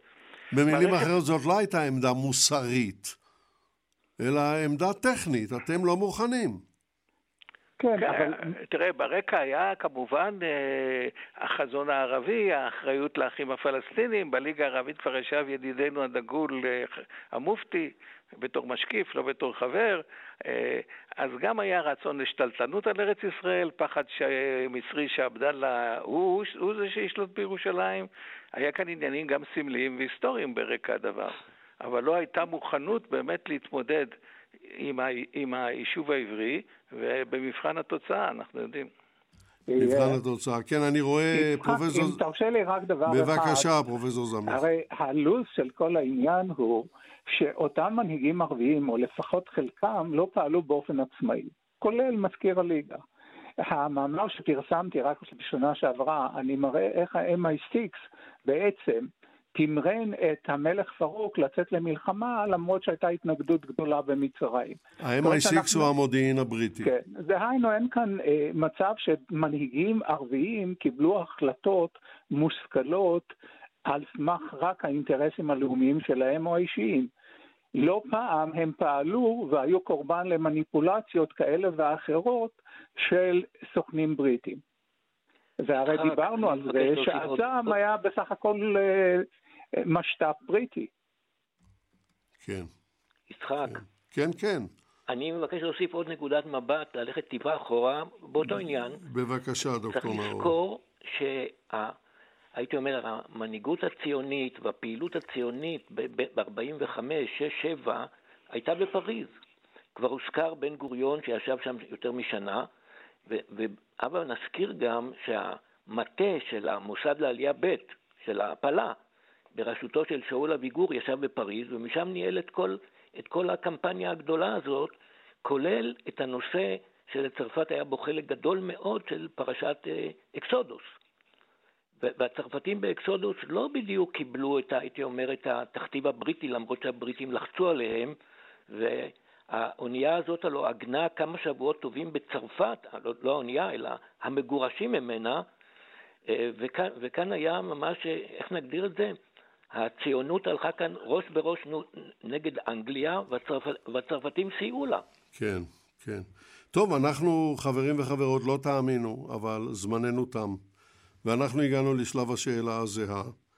והשאלה הזהה היא מאוד פשוטה, מה הייתם רוצים שהמאזינים ילמדו מהשידור הזה? ונתחיל איתך, דוקטור מרדכי נאור. אני, אני רוצה להגיד משהו בנוסח של שלח לחמך. אני חושב ששיתוף הפעולה בין, בין היהודים, בין בן גוריון, בין המודיעין של ההגנה, בין האחרים, לצרפת החופשית, ו- ואולי גם השיר של אלתרמן, כמובן, אני אומר את זה קצת בהומור, אה, הביאו לכך שבשנים היותר מאוחרות היה שיתוף פעולה בין ישראל לצרפת. אולי זה עזר במשהו. תודה רבה, דוקטור מרדכי נאור. פרופסור חגי ארליך, מה היית מבקש שהמאזינים ילמדו מהשידור? את הצורך של מנהיגות לדלג באופן מפוקח עם המציאות, עם הריאליה. בן גוריון במקרה הזה, גם במקרים רבים נוספים, היה באמת דגול בהקשר הזה. הוא, הוא ראה את המציאות ופעל לפיה. לא נסחף אחרי איזה היבטים רומנטיים והזיות כאלה ואחרות. הבריטים והצרפתים, אתה מסתכל מהזווית הזאת, אתה אומר לעצמך, שתי מעצמות אה, רבות ביניהן על אה, מורשת של סיטואציה קולוניאלית שעבר זמנה. ברקע כבר ארצות הברית, ברית המועצות, כן. תוך שנים ספורות, בריטניה וצרפת אה, תקפלנה את הזנב פה מהאזור, ברור. ובכל זאת, בלי לראות את המציאות, הן אה, אה, רבות ביניהם. פרופסור... והוא הדין, הוא הדין, סליחה, גם באליטות הערביות, שגם הן על זמן שאול. אנחנו חייבים לסיים כאן. תודה רבה גם לך, פרופסור ארליך. צרפת ודוד בן גוריון הביאו לשידור יגאל בוטון וחדווה אלמוג. ניתוב והפקה, קרן בר. אני יצחק נוי.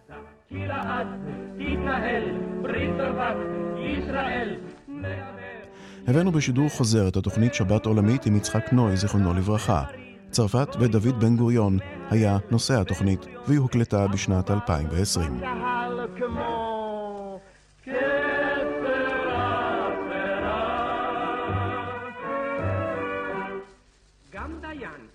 כמובן, יש לו שרם כמו ש... כן סקונדל, מה חבל? שנשאר בלי שר. איזה להט, איזה עם פה ובכל שיר של הפמפו, איזה עם, איזה פעם, שר החוץ זה לא ספר פה, ואם שר החוץ תשאלי את צרפת לא אדישאי לכל מין, יש בינו על כן לגולדה יש בינו. תחי צרפת וישראל, בינינו אין כבר שום הבדל, בינינו אין תתגי פרוס, לכם אין מה שאין לפרוס.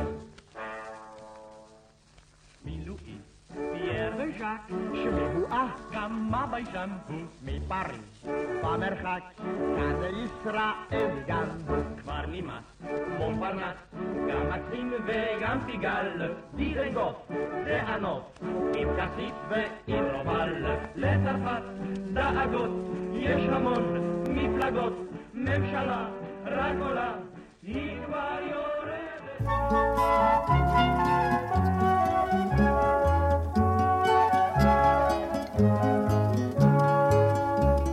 השם שוב נושרות טיפות של גשם.